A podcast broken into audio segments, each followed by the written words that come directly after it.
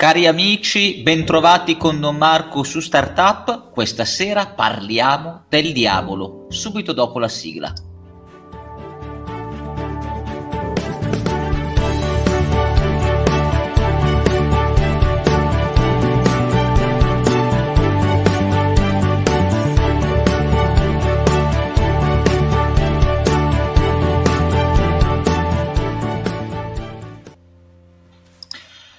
Parliamo dunque del diavolo e qualcuno magari si stupirà perché in giro si è diffusa la moda di ritenere che il diavolo non esista, che sia una specie di racconto, di invenzione o qualcosa di simile. Invece no, la realtà dei diavoli che va detto al plurale, poi lo preciseremo il motivo, è ben attestata fin dall'antichità in tutta la rivelazione giudeo-cristiana addirittura fin dall'origine, se pensiamo che il peccato originale, Adamo ed Eva, nasce tutto per l'intervento di questo serpente, che è proprio la presenza del diavolo.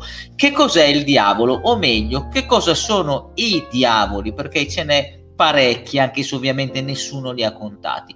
Parliamo di diavoli quando ci riferiamo a dei puri spiriti, cioè di fatto eh, l'equivalente degli angeli. E sì, esiste lo spirito infinito di Dio, esistono poi le creature fatte anche di corpo, ma poi c'è questo livello intermedio di puri spiriti. Puri spiriti ma non infiniti e quindi non onnipotenti. Questa è una buona notizia.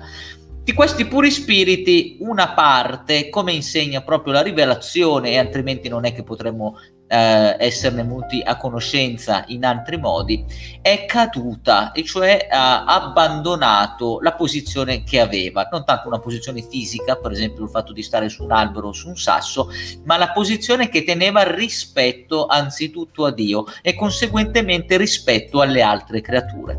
Per cui se l'identità è quella di puri spiriti, la azione dei diavoli, come dice il nome che deriva dal greco diabolos, getto in mezzo, è quella di dividere dividere. Che cosa fanno i diavoli? Dividono le creature dal creatore. Anzitutto hanno diviso se stessi dal creatore in una maniera irrevocabile, in una maniera assoluta, anche perché sono fuori dal tempo e sono intelligenze e eh, volontà potentissime, quindi la loro scelta, la loro decisione è irrevocabile. E poi dopo essersi divisi da Dio, operano continuamente, dividendo ogni creatura da Dio e creando divisione tra le creature.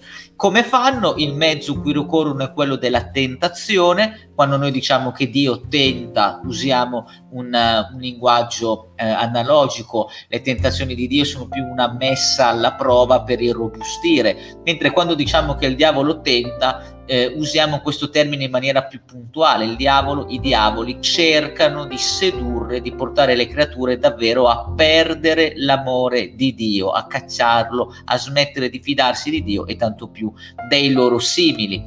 Qual è la condizione dei diavoli? È l'inferno, è un posto, è un luogo, ma è difficile che dei puri spiriti siano fermi in un luogo, in un posto, mentre proprio per la profondità di vita interiore che possono sperimentare, perché la vita interiore per definizione appartiene allo spirito, si trovano in una condizione ben precisa. La loro condizione è infernale, proprio a motivo del profondo odio in cui vivono, della totale incapacità di sentire l'amore di Dio e tantomeno l'amore dei loro simili o anche dei loro subalterni eh, dal punto di vista della perfezione come sono gli esseri umani.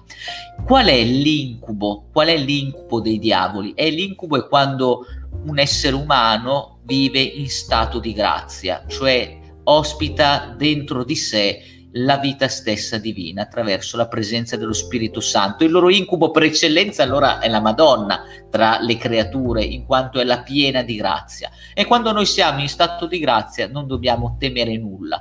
Quando camminiamo secondo i dieci comandamenti, quando non siamo nel peccato, quando viviamo i sacramenti, quando siamo in un clima di preghiera, quando siamo uniti a Dio e ci fidiamo di Lui, non dobbiamo temere assolutamente nulla.